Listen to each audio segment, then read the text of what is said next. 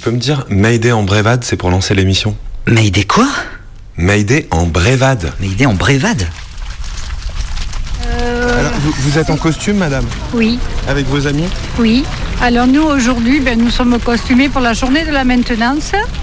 et, et au départ, euh, c'était. Alors au départ, eh ben, on se costume en Mireille et puis après on évolue dans le costume. C'est- Ça commence par un concours d'abrivade. Euh, là, c'est un abrivado. Ce qui, chez nous, correspond à l'arrivée des taureaux à l'époque, quand il n'y avait pas de char. Ils amenaient les taureaux du pays aux arènes à cheval. Ah ben c'est tout, il n'y a pas de fête sans taureau. C'est la- le personnage principal. Toutes les fêtes, tous les villages ont leur petite fête avec les taureaux, avec les, chevaux. Un spectacle, il y, a- les courses camariennes, hein, comme- après-midi, la course des, la finale des taureaux, c'est-à-dire des, des taureaux jeunes. Quoi. Je suis portier dans les arènes, moi. Les courses, ça consiste à, euh, à, à lever, à, à lever des glands euh, sur les, sur les, sur les, les cornes, à lever la- les cocardes, et ça consiste à lever les attributs euh, sur la tête des taureaux. C'est les courses camarguaises, quoi. C'est un spectacle. hein. Et donc là, il y a un toréador qui est là pour. Ah non, non, non, non, non, non, là il n'y a pas de toréador, il n'y a pas de mise à mort. C'est des hommes qui sont habillés en blanc, qui essayent d'enlever les attributs sur la tête du taureau. Et le taureau, il a un quart d'heure de course, et quand il a fini sa course, euh, il repart dans le char, il retourne à, à la maison. Et ça les sélectionne pour le, le futur cocardier. C'est quoi un cocardier? Et c'est le taureau qui court aux arènes, qui défend ses attributs et qui représente sa manade. D'accord. Ah, il n'y a jamais une mise à mort dans. Ah non, non, non, course camarguaise, non. non, non. D'ailleurs, bon, les, les grands cocardiers, ben, comme vous avez à l'entrée des arènes, sont statifiés, sont... c'est vraiment un culte. Mayday, mayday. 102.2 Mayday 102.2 Mayday Un appareil en perdition. Mayday 102.2 tous les mercredis à 18h sur Radio Canu International Airport. Mayday, Mayday, micro rouge. Ouais, micro rouge. Mayday, Mayday, Mayday, micro vert. Mayday, micro vert. 102.2. Mayday, euh, les CD sont gravés ou pas Mayday. Mayday. Des micros sont des portraits, des récits, des remixes, des rencontres, des cartes postales, des reportages, des voyages. C'est Mayday. Le Mayday de Wednesday Mayday, mercredi 18h sur Radio Canu. Mayday, saison 2. On est où là? La bête humaine. C'est du zoo là, mon commandant. C'est du zoo là On n'est pas là pour philosopher, euh, Carpentier. Quand même. Incroyable. Devenir, c'est toujours devenir autre. Devenir animal n'a donc rien à voir avec imiter un animal. À il y a des humains qui choisissent, sans concerter les chevaux, de leur monter dessus et d'en faire des athlètes. C'est se sentir comme une meute, une multiplicité de particules toujours en mouvement et en transformation. Devenir animal, c'est sentir son moi se dissoudre. Devenir berger, devenir cavalier et dépasser le devenir, être cyborg. J'aime pas les frotteurs. Un chat passe son temps à se frotter, à, à se frotter contre vous. Euh, J'aime pas ça. Tu as combien de brebis? Alors ici précisément il y en a 1047. Vu d'ici on ne dirait pas trop, mais c'est vrai que quand on commence à compter on se rend compte du nombre. C'était un gros étalon. Et lui, euh, même en tant qu'humain, quand tu l'arrivais, tu, tu te un peu saisir. Euh, Ça te donne un énorme charisme. Ce que je reproche fondamentalement aux chiens, c'est d'aboyer. L'aboiement m'apparaît vraiment, mais le cri le plus stupide. Quoi. Dieu qui a des cris dans, dans la nature, il y a une variété de cris. Ben, L'aboiement, c'est vraiment la honte du règne animal. Quoi. Ouais, une brebis globalement, euh, à part manger et dormir, ça fait pas grand chose. Ben, en même temps, ce que je dis, c'est complètement idiot parce que les gens qui aiment vraiment les chats et les chiens ont évidemment un rapport avec les chiens et les chats qui n'est pas humain. L'important, c'est d'avoir un rapport animal avec l'animal.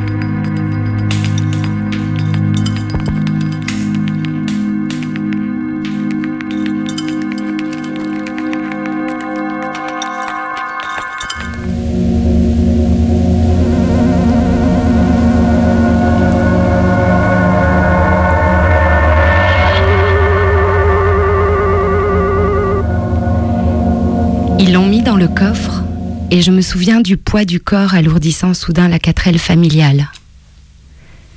Mon père m'avait dit Ne viens pas. Mais j'étais venue et je n'avais pas regardé. J'avais sept ans, je crois. Et Akela, le chien qui m'accompagnait depuis ma naissance venait de mourir. Celui avec qui je jouais, avec qui je m'étais cassé mon premier os, une clavicule. Celui qui fuguait souvent pour me chercher à l'école, quelques kilomètres de campagne plus loin. Celui-là qui fut heurté ce dimanche soir par la tôle d'une voiture. Et ce qui m'en reste encore, c'est ça. Ce léger basculement de mon corps en arrière depuis le siège où j'étais assise lorsqu'on le prit pour l'emmener. Cette première mémoire de la mort et aussi son récit. Celui que je crus percevoir dans l'écouteur du téléphone une heure plus tôt. La rumeur des chants. Les... Ça devait arriver. Cela faisait longtemps qu'ils passaient le soir dans le voisinage pour rameuter et qu'ils partaient tous en bande se balader. La meute. Je ne le savais pas. À ce moment-là, tout allait bien. Lorsqu'on a de la chance, perdre son animal de compagnie, c'est presque doux comme première expérience de ce qui s'éteint. Mais comme toutes les premières fois, c'est toujours jusque-là qu'on est tenté de remonter.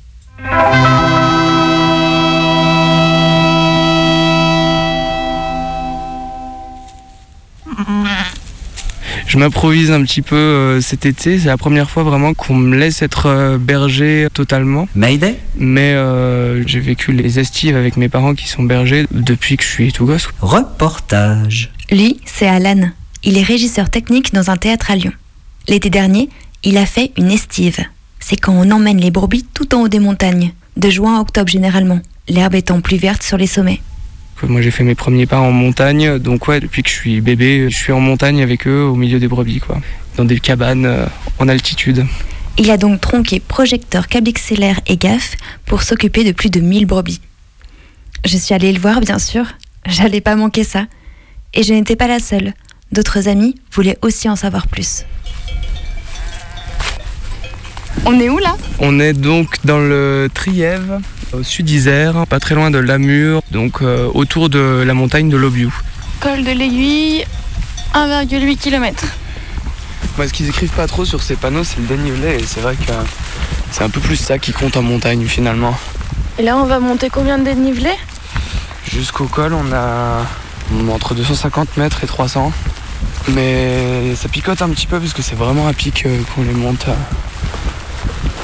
Ouais, ça demande de choper une bonne hygiène de vie euh, pour arriver à, arriver à tenir le coup. Et encore maintenant, c'est vrai qu'il y a deux postes sur euh, poste de berger, donc tu as quand même une journée de repos par-ci par-là. Mais c'est vrai que bah, à l'époque où il n'y avait pas le loup déjà, ma mère elle était seule euh, en poste et donc c'est elle qui montait, euh, qui montait seule tous les jours. Et euh, bah, c'est vraiment. Faut, faut être accroché quoi. C'est des, métiers qui peuvent être euh, un peu difficiles et un peu usants.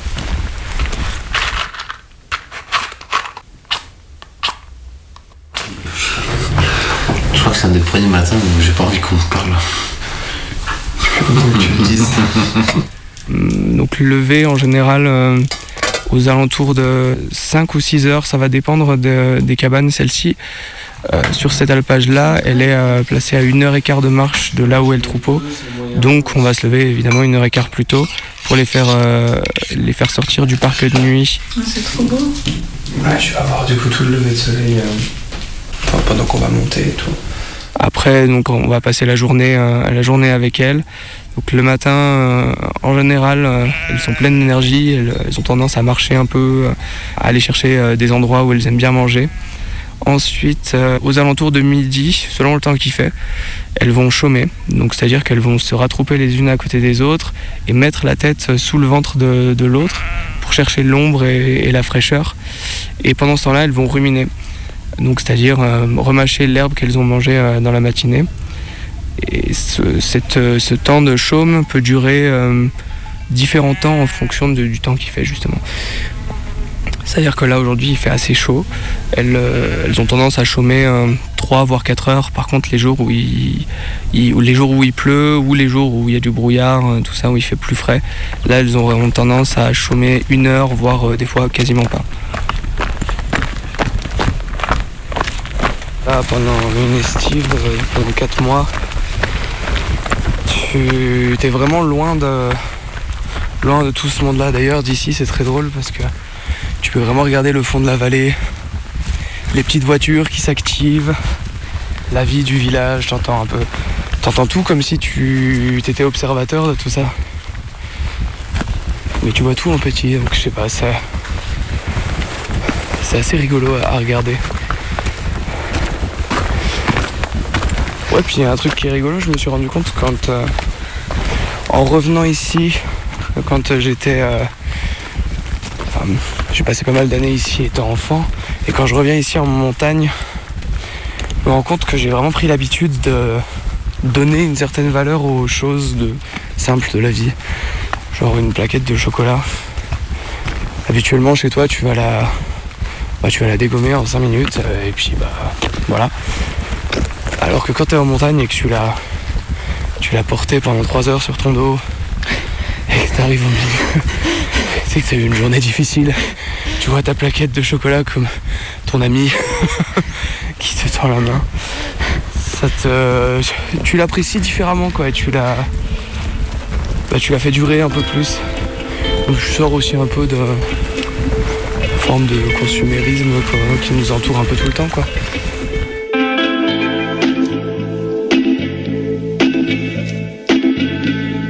On a perdu les brebis? Non Non elles sont pas bien loin mais bon. On les entend, c'est qu'elles doivent pas être par là mais c'est toujours un peu stressant quand, euh, quand tu les vois pas de, de bon matin. Ouais c'est ça aussi. Vu qu'elles sont en liberté, euh, tu sais jamais trop où, où tu vas les retrouver le matin, à quelle heure elles ont commencé à, à manger, tout ça. Alan, tu peux m'apprendre comment euh, on appelle les bêtes? Donc euh, comme je disais tout à l'heure, je n'assume pas du tout. je, je l'ai fait vraiment quand je suis tout seul et que j'ai pas le que j'ai pas d'autre choix euh, que d'appeler le troupeau et pff, voilà. Mais euh, en gros ouais, c'est juste des des sons pour euh, qui reprennent un peu leur bêlement et qui vont les, les intriguer puis les faire venir. Oh, venez On dirait l'accent stéphanois. Ah c'est vrai tiens ouais.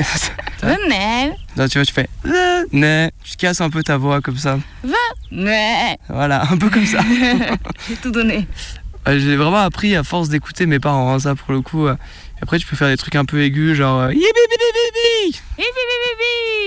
Ah, puis il y a aussi la technique du roulement dans la gorge, là. Genre. Ça, ça sert à quoi? Bah, tu les fais un peu à la suite, et des fois, il y a des trucs, tu vois, euh, ça les, ça les fait plus réagir, et des fois, ça leur fait lever la tête comme ça. Puis au bout d'un moment, t'en as une qui vient, une deuxième, et après, t'as tout le troupeau qui suit. Après, il y a plein de. C'est un peu régional hein, aussi. euh, selon les régions, tu as vraiment des.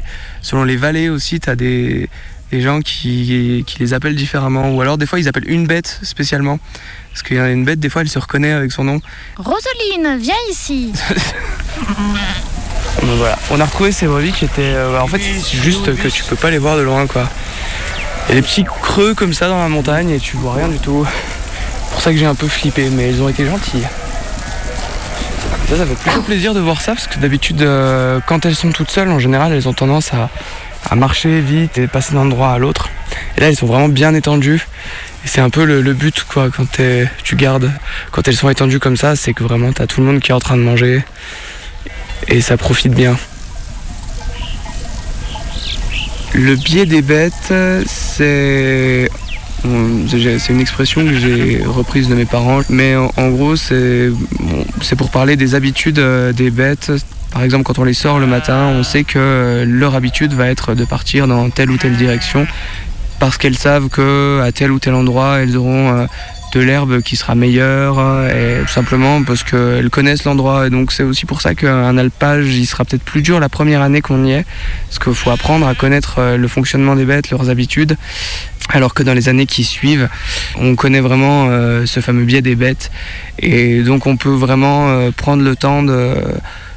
On peut savoir par exemple que si on envoie les brebis dans telle direction, elles reviennent une heure plus tard parce qu'elles se seront renvoyées naturellement vers nous.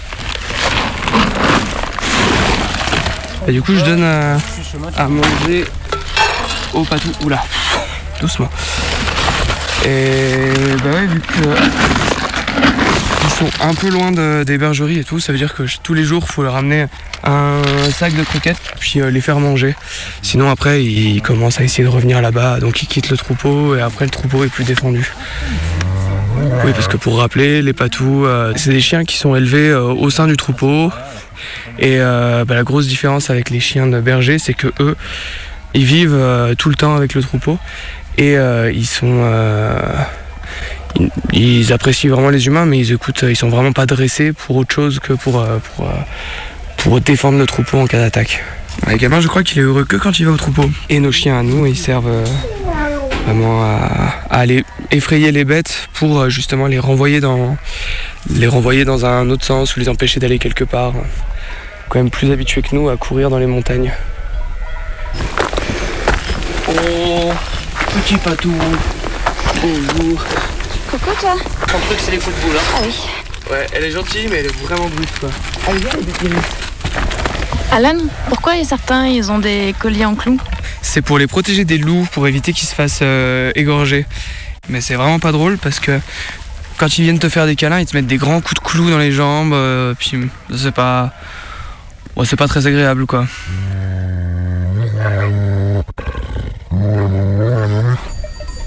Ma mère euh, a toujours adoré les animaux, c'est pas pour rien qu'elle a fait ce métier toutes ces années. Et pendant euh, bah, peut-être 25 voire 30 ans, elle a été végétarienne par choix vraiment éthique. Donc c'est assez drôle de voir qu'on peut faire un, un métier euh, dans le milieu de l'élevage euh, au vin et euh, puis ouais, être végétarienne. le soleil. Euh, bah, on va chercher ces pierres à sel. On va prendre le sel, on met vraiment par euh, poignée comme ça sur les pierres. Et en général, peu importe où t'es, t'as toujours des, ouais, des pierres à sel, des grosses pierres plates qu'on ramène comme ça pour, euh, pour déposer le sel dessus. Pourquoi ça sert à quoi le sel? Alors c'est un genre de complément alimentaire et ça sert aussi à ce qu'elles euh, conservent un peu plus l'eau dans leur tissu. Ce qui est assez utile parce que là, elles n'ont pas d'abreuvoir ici. Donc euh, elles n'ont pas d'abreuvoir ici et donc c'est un. euh, leur seule façon de boire de l'eau, c'est euh, avec la rosée du matin. Quand elles mangent, euh, quand elles mangent dessus, ça leur fait, ça leur fait leur réserve d'eau pour la journée. Il y a moyen qu'elles nous plongent dessus avec euh, si on leur met du sel euh, là. C'est vrai? Ah bah ouais. Ça fait un moment qu'elles n'en ont pas mangé, elles doivent être trop contentes. Les brebis en elles-mêmes, euh, ça peut paraître un peu disgracieux comme, euh, comme bête, c'est des toutes petites pattes avec un gros corps. Mais finalement, on s'y attache un peu. euh, des animaux, à force de les regarder, ils sont drôles et attachants. Et puis c'est vrai que là, on a par exemple trois bêtes qui sont à l'infirmerie, qui peuvent plus suivre le troupeau. C'est toujours très, très attristant de les voir. Ouais, on, on s'y attache vraiment. Mm.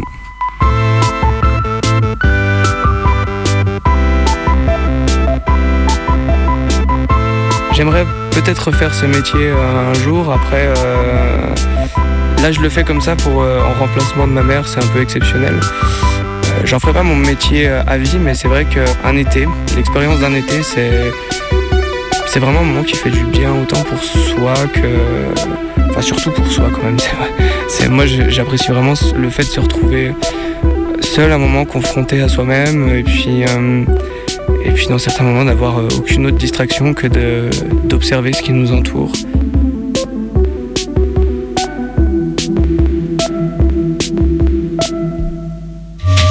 International Mayday Movie, la pellicule qui bouge, Studio Corporation Film Company, presents. Enfin, euh, c'est juste une blague, quoi. Et Jean, salut Salut. Ah, tu tombes bien, tiens. Bah dis donc, t'as l'air tout excité. Ouais, tu m'étonnes. Attends, eh, tu vas le croire ou pas Je viens de finir une fable. Ah ouais Bon bah vas-y, Allez, Lila. eh, t'es la première. hein. C'est vrai Maître Corbeau, sur un arbre perché, tenait en son bec un fromage. Alors attends, attends, je te coupe. Mais ça mange du fromage, les corbeaux? Euh, bah, j'en- sais rien, mais euh, attends la Ouais, suite. puis c'est quoi comme fromage d'ailleurs? Mais j'en sais rien, mais on s'en fout. Bah ça me dit pas si les corbeaux en mangent. Mais merde, j'ai mis fromage comme j'aurais pu mettre autre chose. Ah bon? Oui, c'est pour la rime avec euh, langage. Ok, bon, bah ok, avec la les rimes pour le langage, si tu fais pas des recherches correctement, hein, c'est pas de ma faute. Bon, je peux, je peux reprendre? Je t'écoute. Maître renard par l'odeur alléchée, lutin à peu près ce langage. Question. Non, je sais pas si les renards aiment le frometon. Alors maintenant, ferme-la et écoute. Ok, ok, voilà. Euh, monsieur le susceptible, si on peut plus rien dire.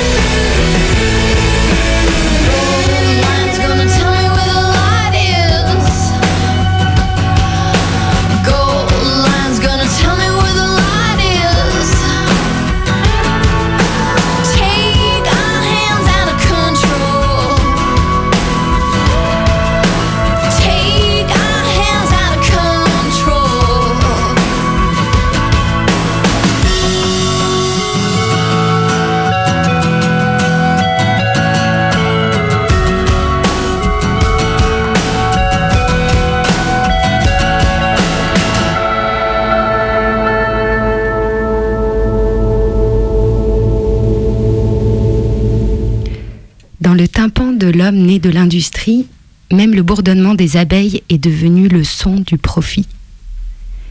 Dire animal. Et musicalement, ce n'est plus l'élan vital d'une liberté salvatrice qui se lève, la joie du vivre ensemble qui résonne en moi, mais la pensée d'une mort, ivre de domination et de saccage. Vertige des animaux avant l'abattage. Vertige du vertige des animaux avant l'abattage. Je sens dans mon ventre cette gêne à l'égard de ma propre espèce qui envisage son progrès par la destruction massive de toutes les autres. Dire humain, c'est désigner cette catégorie du vivant dont la pure particularité est sa nocivité à l'égard de ce qui l'entoure et même de ce qu'il est. Comme si, privé de ses sens, il ne voyait pas non plus qu'il ingère en lui son propre poison. Je n'ai jamais été végétarienne. Et pourtant, je mange de moins en moins de corps animal. D'abord pour tenter de me retirer de la chaîne de la torture industrielle, c'est certain. Mais ce n'est pas ici ce dont il s'agit. Ici, je veux simplement regarder ma chair et la tienne. Dire cette petite chose. La chair que je caresse se lie discrètement à celle que je dévore. Il est là, l'invisible. Cette raison enfouie qui me pousse aussi à agir, l'intime, le sacré. Un jour, j'ai rencontré un homme qui m'a dit, alors que nous déjeunions côte à côte, Depuis que ma compagne est morte, je suis devenu végétarien. Écho interminable au fond de mon être. Peut-être que là aussi tu t'es glissé? Refuser de manger la mort? Pour continuer de caresser ton corps.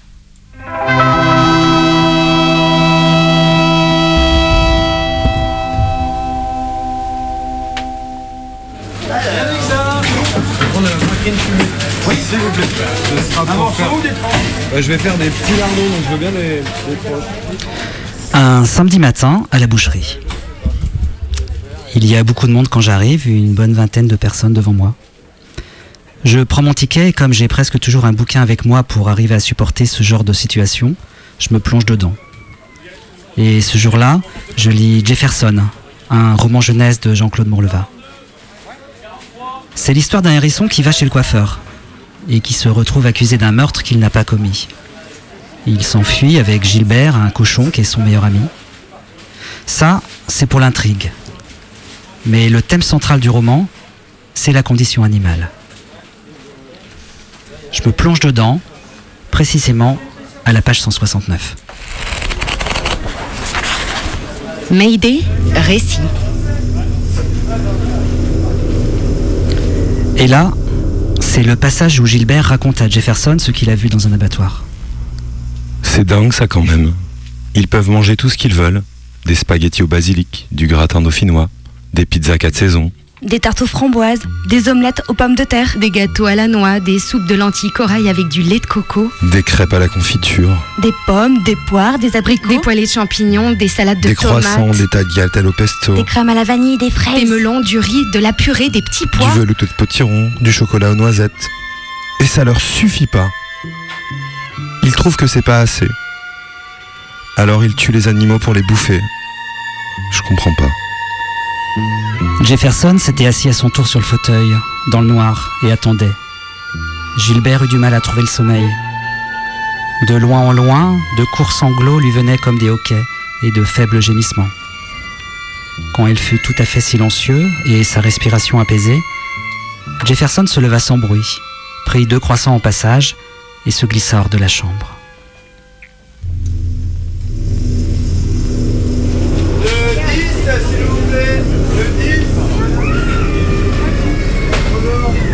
J'en suis là. Je me fais la réflexion que je suis en train de lire un livre qui traite de la cause animale et que je suis dans une boucherie. C'est mon tour. Un des bouchers prend ma commande. À ce moment-là, il y a une sorte de mouvement et de cri dans le magasin.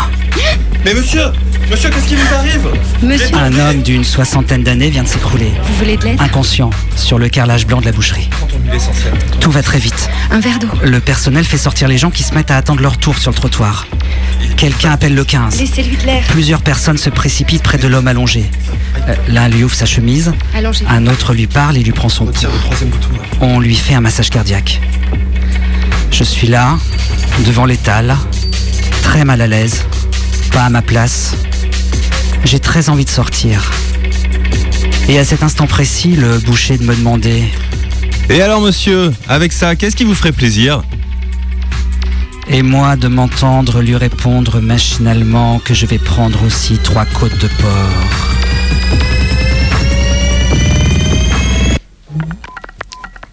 Les secours sont maintenant arrivés. On lui prend sa tension. On sort un défibrillateur.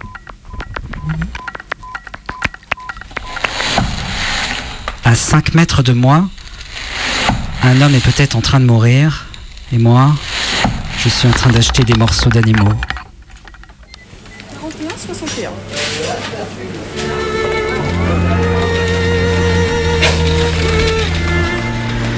Après, je sors de la boucherie et je rentre chez moi.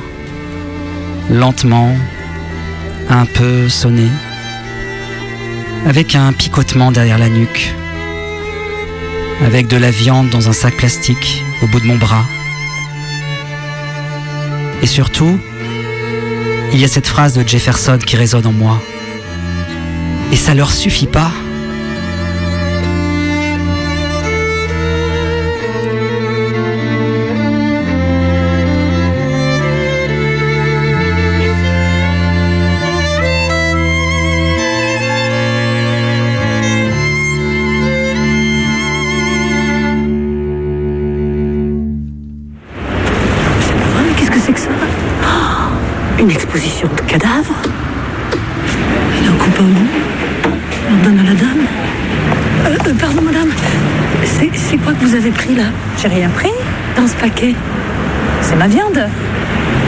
quoi faire Ben pour la manger.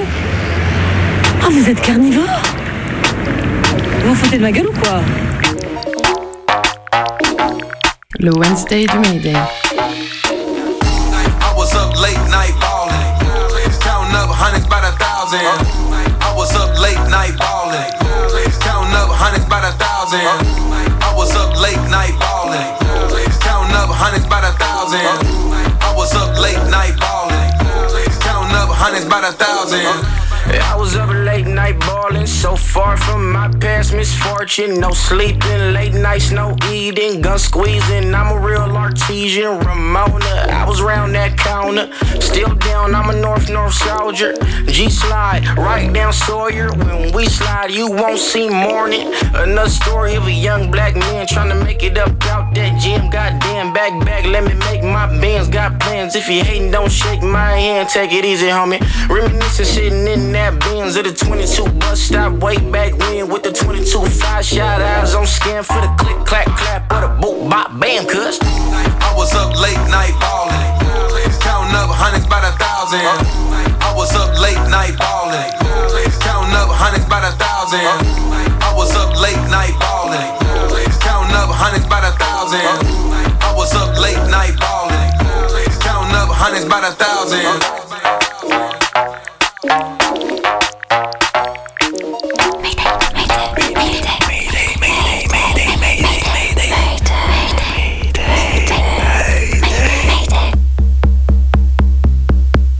J'habite une rue là, qui est une rue un peu déserte, et où les euh, gens promènent leurs chiens. Ce que j'entends de ma fenêtre est proprement effarant. hein.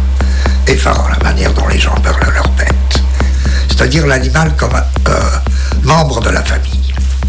Ça, ça m'est odieux, je supporte pas. euh, mais généralement, encore une fois, les gens qui aiment les animaux n'ont pas un rapport humain avec l'animal, ils ont un rapport animal avec l'animal. Et là, c'est très beau. Même les chasseurs, même euh, pourtant que j'aime pas, j'aime pas les chasseurs, mais enfin, euh, même les chasseurs ont un rapport étonnant avec l'animal. Ah, ouais. Les tiques, les poux, tout ça, c'est aussi important que les chiens et les chats. Ah, et, et c'est des rapports avec les animaux aussi. Quelqu'un qui a des tiques, qui a des poux, euh, qu'est-ce que ça veut dire ça? C'est des rapports avec les animaux très actifs. Vraiment, ma haine de certains animaux est, nourrie euh, de ma fascination pour beaucoup d'animaux. La première chose qui me frappe, je crois, c'est le fait que tout animal a un monde. Un monde animal, c'est quoi? C'est parfois extraordinairement restreint. Les animaux, ben, ils réagissent à finalement très peu de choses. C'est parfois la pauvreté de ces mondes, la réduction, le caractère réduit de ces mondes qui m'impressionne beaucoup. Si tu veux, on me dirait qu'est-ce que c'est pour vous qu'un animal Je répondrais c'est l'être aux aguets. Pour moi, l'animal, c'est, tu vois, tu vois les oreilles d'un animal, mais il fait rien sans être aux aguets. On ne laisse jamais tranquille. hein. Il mange, il doit surveiller s'il lui arrive dans le dos, si quelque chose lui arrive dans le dos, s'il lui arrive à, côté, etc. C'est, c'est terrible, cette existence aux aguets. Et, euh, et les hommes, quand ils meurent, ils meurent comme des bêtes. S'il y a un territoire pour la mort aussi, il faut être toujours à la limite qui vous sépare de l'animalité, mais justement, de telle manière qu'on n'en soit plus séparés. Il y a une inhumanité propre au corps humain euh, et à l'esprit humain. Il y a des rapports animaux avec l'animal.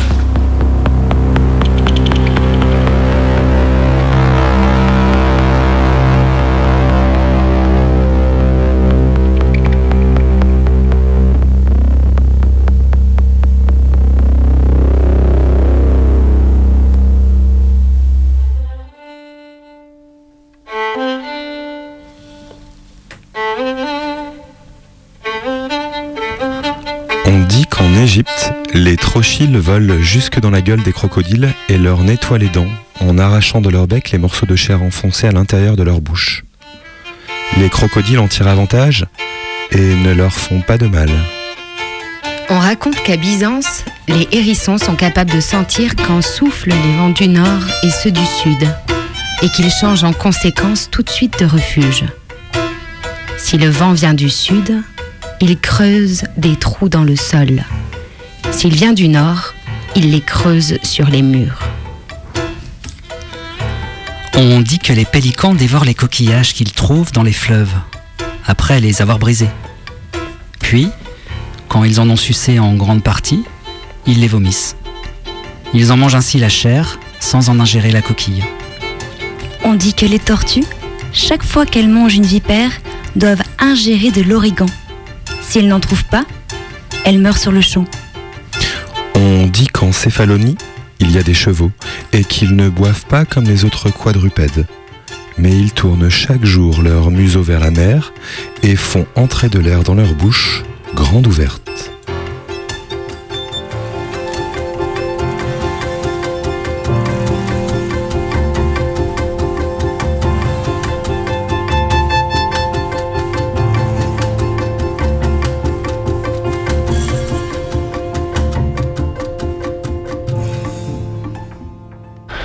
Il y a un cheval, il s'appelait Jérémy. Et c'était un peu un fou furieux. Et lui, à moment donné, il a dit stop. Moi, c'est fini. Genre, je dois expliquer très très vite que c'est fini. Puis bon, ben, moi, on m'a mis dessus sur Jérémy. Et là, on dit bon, allez, on va sauter des obstacles. Il est prêt, je pense qu'il est bien. Et là, il me fait un truc de ouf. On part. Il arme, il saute. Et là, il plonge en fait. Il plonge dans les bars. Voilà Mais genre, mais genre, un sorte de plongeant comme s'il y a la piscine. Peut-être la première, elle est pas dessous de lui. Donc moi, je m'ex- je m'explose dans les bars. Et là, je me dis, Ouah, non mais euh, il a glissé. C'est pas possible. Donc je remonte tout ça. Moi, je crois que j'ai une balafre. Et là, je pars. Et, et là, il me, il s'arrête. Puis plonge, mais tête la première, en vrillant sur lui-même, il m'écrase. Et en fait, pendant plusieurs semaines, on réessaye. Et son truc à lui, c'est il se jette tête la première dans les bars. Suicide. Je me blesse. Je commence à dire, moi, je, ça va. Un autre cavalier monte dessus, et là, c'est le drame, le cheval saute dans les barres, le mec tombe par terre, et là, il le traîne pendant 600 mètres dans un champ. Donc là, on s'est dit, bon ben, toi, c'est c'est c'est bon, c'est c'est retraite, t'as gagné, c'est plus possible. Donc euh, voilà, lui, c'était le plongeur. Salut, je suis Jean-Francis Théodore, j'habite à Villeurbanne. Alors la première fois que j'ai rencontré les chevaux, je vais avoir 3-4 ans, c'était dans mon village. Il y avait des gros chevaux de trait qui passaient euh, dans mon village. Et je les ai vus et ça, fait un peu tilt. J'avais envie de monter dessus et puis voilà. Quand t'es tout petit, bah, tu fais un cours par semaine. Et c'est, je pense que c'est une heure. Tu vas prendre un poney dans un parc, tu le brosses, tu le selles et tu montes dessus quoi. Faut que t'apprennes à te- t'occuper d'un, du cheval. En fait le cheval c'est pas un outil quoi. C'est un être vivant avec qui tu avoir une interaction. Du coup je pense que vers 10 ans j'ai commencé à y aller deux fois par semaine, voire trois fois. Et puis à traîner là-bas quoi. Vu que tu te fais des potes, c'est quand même un milieu social. C'est devenu un peu un endroit récurrent de la vie. Et puis je pense que à du collège, vraiment, je passe tout mon temps là-bas. En fait, ouais. Dès que je, je sais pas à l'école, je prends mon vélo, j'y vais, je passe toutes mes journées là-bas, je rentre le soir.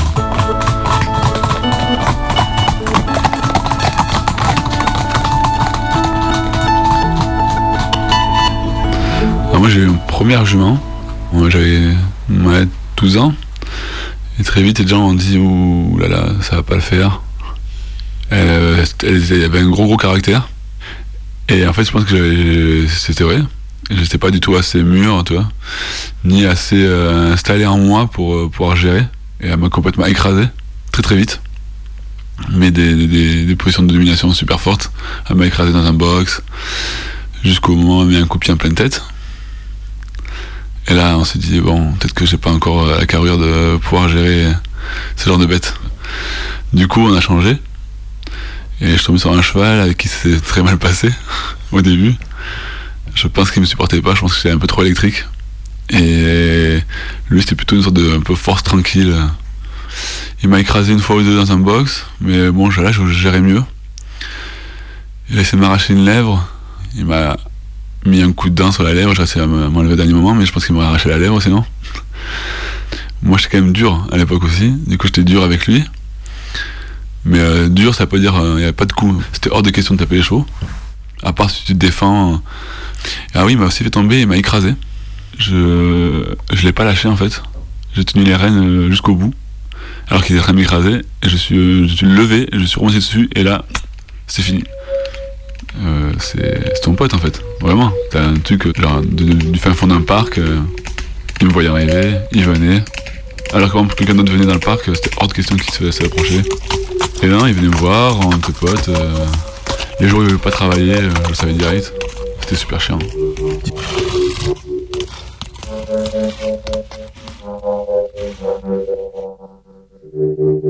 Et à 14 ans, je suis passé en écurie professionnelle. Alors le cheval, du coup, ça devient l'athlète. Toi, t'es euh, celui qui est sur la tête. Mais bon, là, il vaut beaucoup d'argent. Donc moi, mon cheval, il valait pas très cher. Mais euh, j'ai monté des chevaux qui valaient 400 000 euros jusqu'au million d'euros.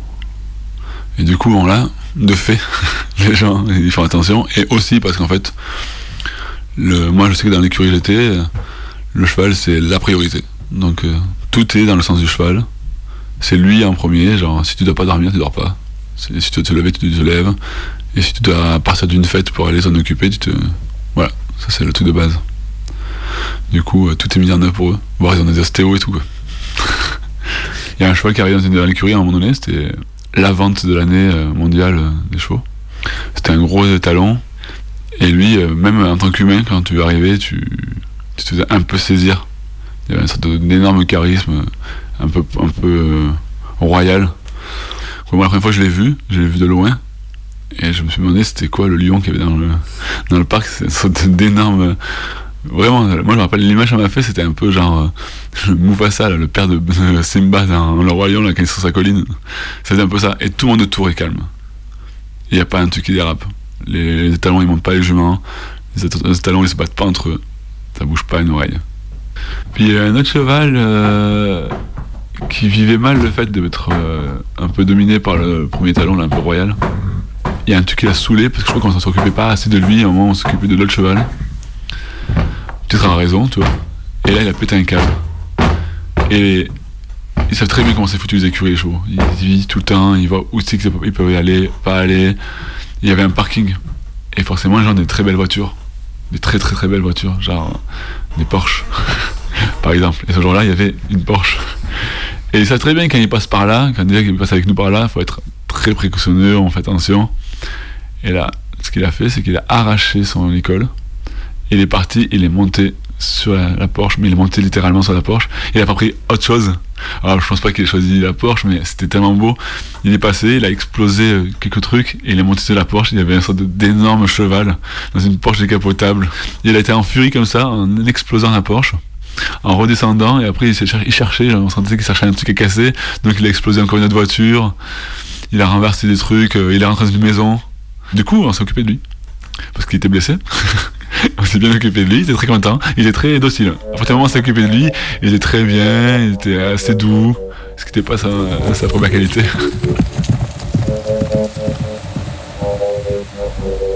C'est un monde un peu pourri, dans tous les cas.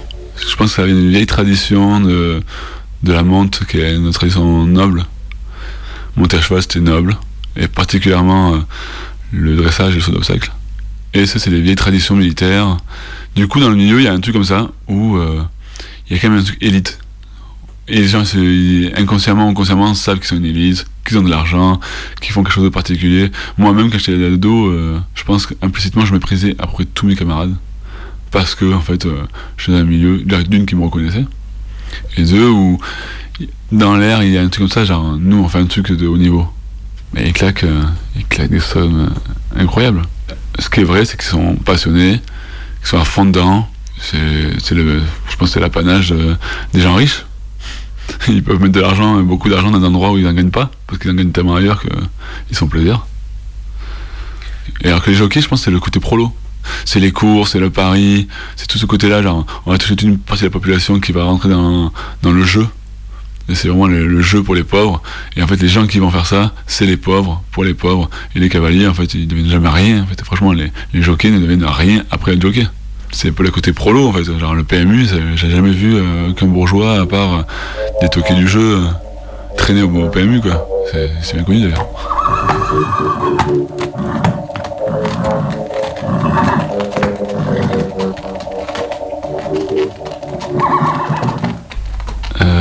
J'ai arrêté une première fois à 18 ans parce que je me suis arraché les tendons de la cheville. C'était un peu dur parce qu'en fait c'était un début de, carrière euh, semi-pro. Que c'était juste après le championnat de France où j'avais bien réussi et que du coup je commençais à avoir des ouvertures. Donc c'était un peu chiant et en même temps c'était une grosse bouffée d'air parce qu'en fait j'ai pu faire d'autres choses que passer mon temps à monter à cheval. Donc j'ai découvert plein de trucs, la danse par exemple. Du coup après j'ai repris et en fait, il y a eu le CPE. Je suis allé à la fac, le CPE. Et là, c'était freestyle. là. Je je suis parti à fond dedans. Et puis, je, je pense qu'il y avait un truc qui se mettait en route où je voyais bien que dans le milieu professionnel, il y avait beaucoup d'argent en jeu, que les gens, en fait, toutes les, relations sociales étaient liées à l'argent. Donc, moi, je voyais bien que c'était pas mon milieu. Beaucoup, beaucoup, beaucoup d'argent. Et du coup, le CPE, je pense que ça, ça a tout fait exploser. Et là, j'ai dit, bon, allez, c'est fini, stop. Donc, tout arrêté. Je pense que je suis jamais monté sur un cheval, non Ouais.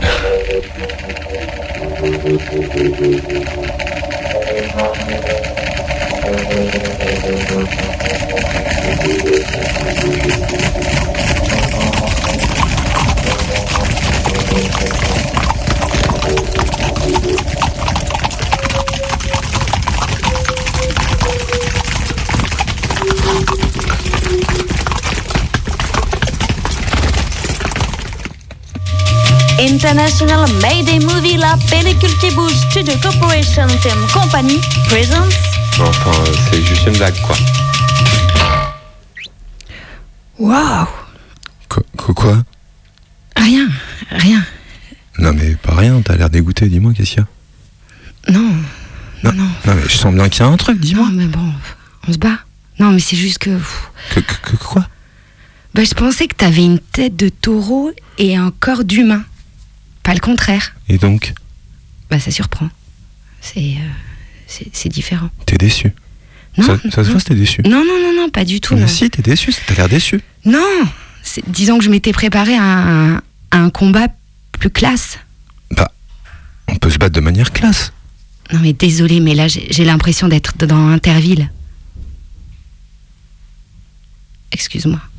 C'était méchant. Pas grave. Tu pleures? Non.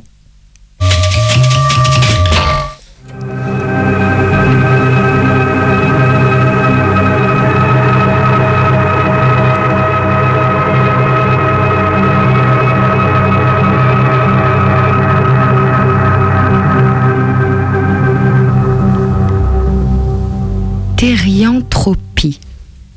Voilà une clé pour parler à mon cerbère et regarder droit dans les yeux l'enfer.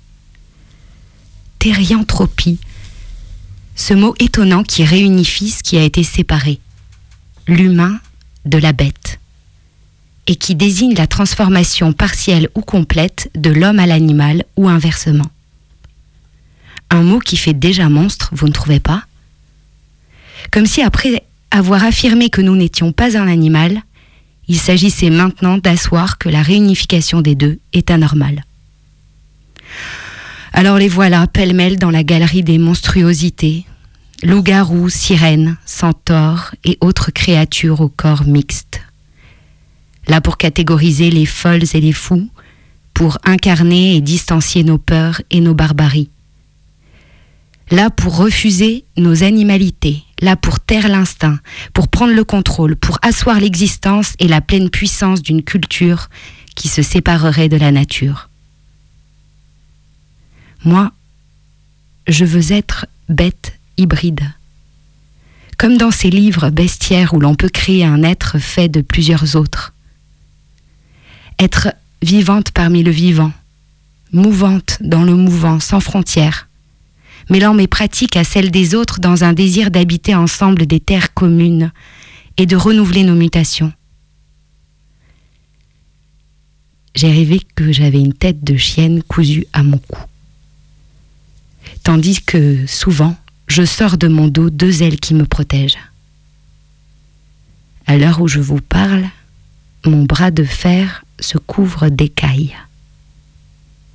Arrêtons ici les mots, déployons les antennes et mutons ensemble.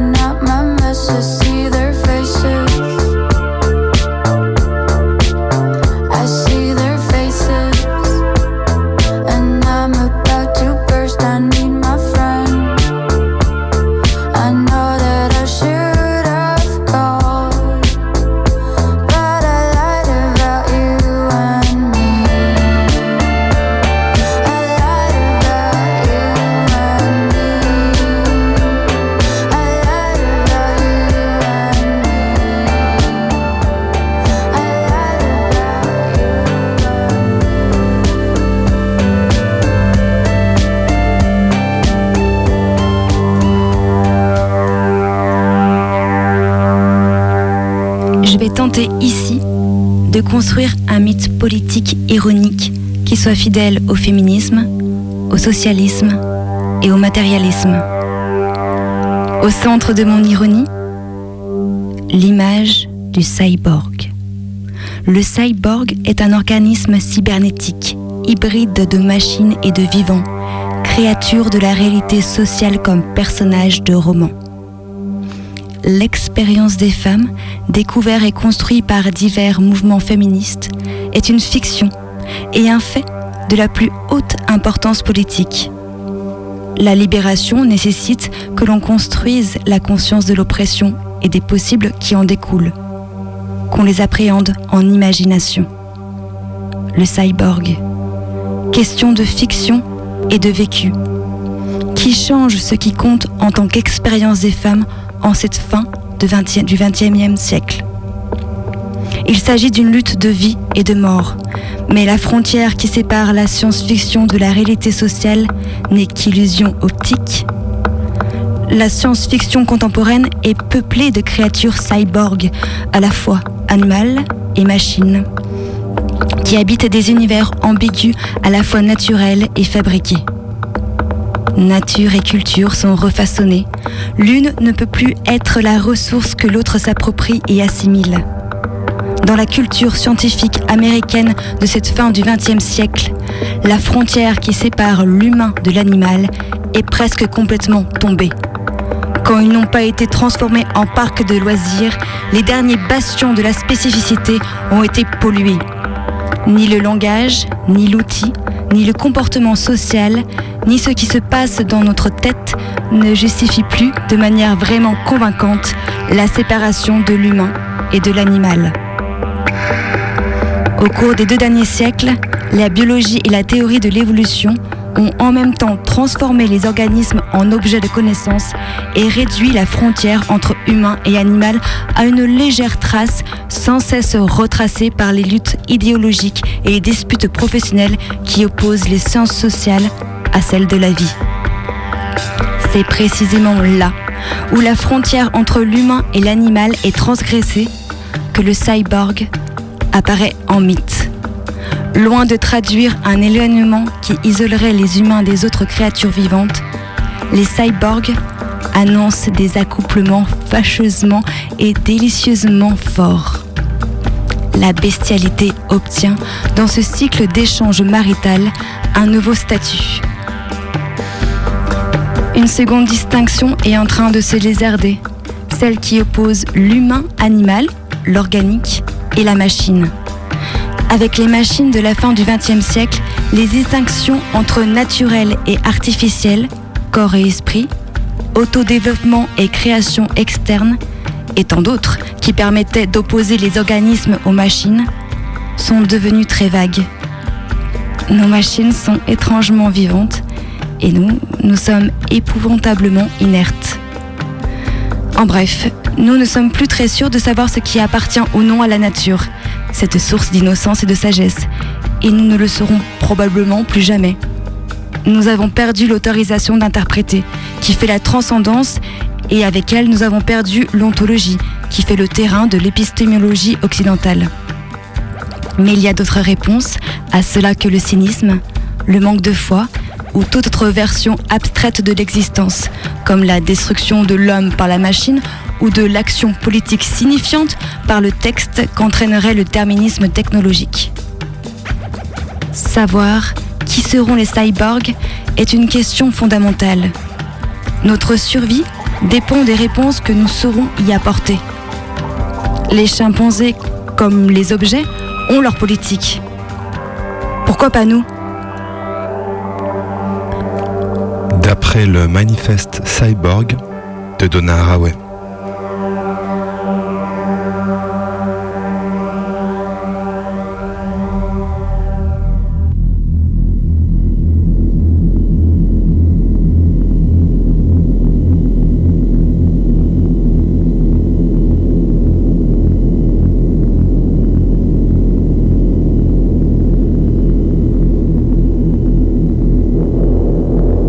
Commencé par une série d'événements annonciateurs d'un avenir ronronnant.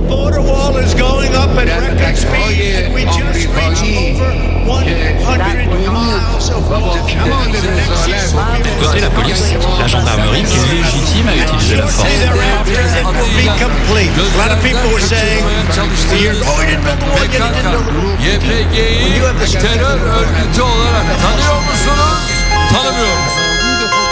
Chronique lyonnaise du presque futur.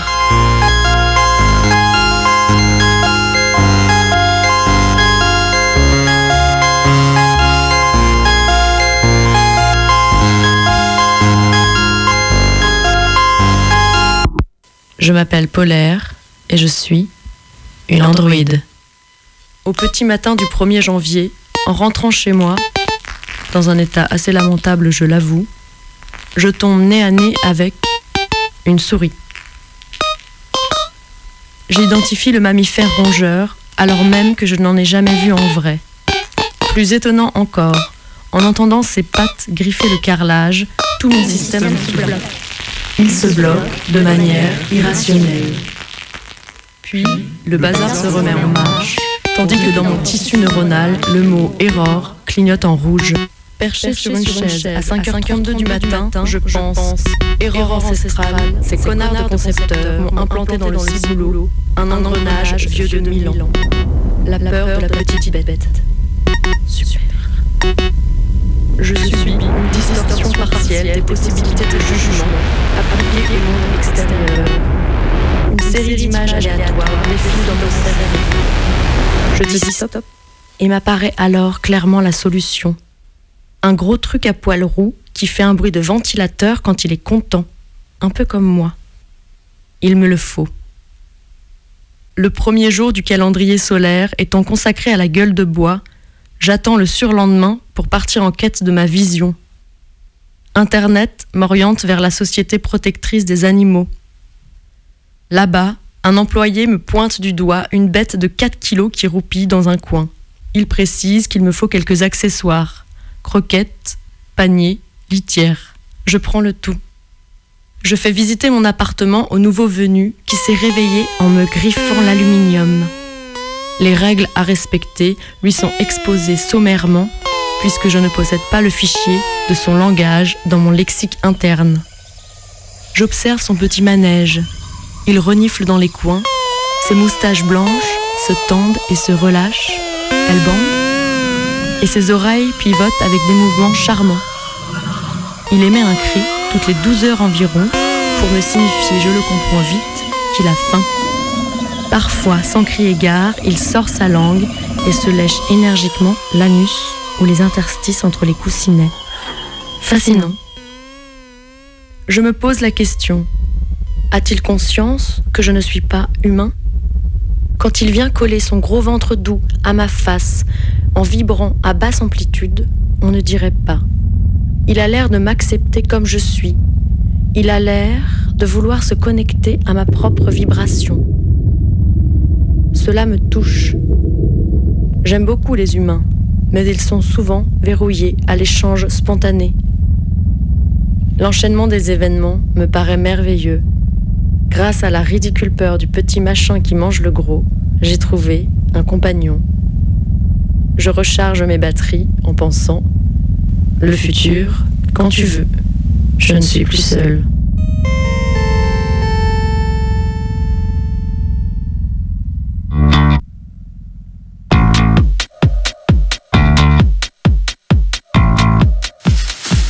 Alors, ça dit quoi les examens?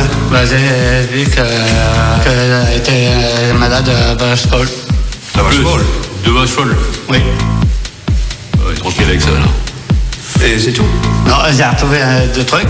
On n'a pas passé par la queue, mais par la bouche. Par la bouche? Oui. Attendez, si je vous suis bien, vous dites que les corps humains n'ont pas été introduits par le cul, mais par la bouche Oui. Alors, hein, commandant Je crois qu'on a fait fausse route. Donc, je voudrais dire que quelqu'un a, a découpé un corps humain, l'a laissé dans le champ, et les vaches les ont mangés. C'est ça. C'est ça Ouais. Et au fait, là, au fait, docteur, euh, des vaches, c'est pas carnivore? Non. Bon, voilà. c'est vache folle. Donc vous voulez dire qu'une vache folle serait capable de manger un corps humain? Oui. Alors, commandant, on, on rentre dans un domaine rationnel. Bon, vous avez encore des choses à nous dire Non, pour le moment, non. Bon, ben vous savez où nous trouver Oui. Allez, on va vous laisser. Et un petit coup de fil Ok. Mayday.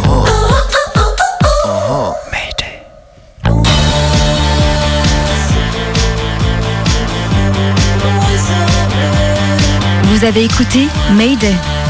Ce soir, on a brouté dans les pâturages. On a fait du saut d'obstacle. Et on a écouté Yeah Yeah Yeah, Vince Staple, Agar Agar, Zombie Zombie et Marie-Antoinette, une cavalière. On a aussi entendu Deleuze, Aristote, Donna Haraway, La Fontaine. Ouais, enfin la fontaine, euh, vite fait. hein. Par contre, je comprends pas, on n'a pas vraiment eu le temps de parler de la prolifération des vidéos d'animaux sur les internets, Ouais, euh, ni des animaux envoyés dans l'espace. il, il est, il est 19h02 là en Parce fait. que par exemple, Laika a un Ouais, mais moment, là il est important. 19h02 et c'est les Canyon Info, on déborde déjà. Mais Laika a beaucoup souffert. Ouais. Et ben on retrouve Mayday sur les ondes mercredi prochain et en attendant c'est sur les audioblogs. Bonne fin de journée à l'écoute des Canu Info. Tout de suite.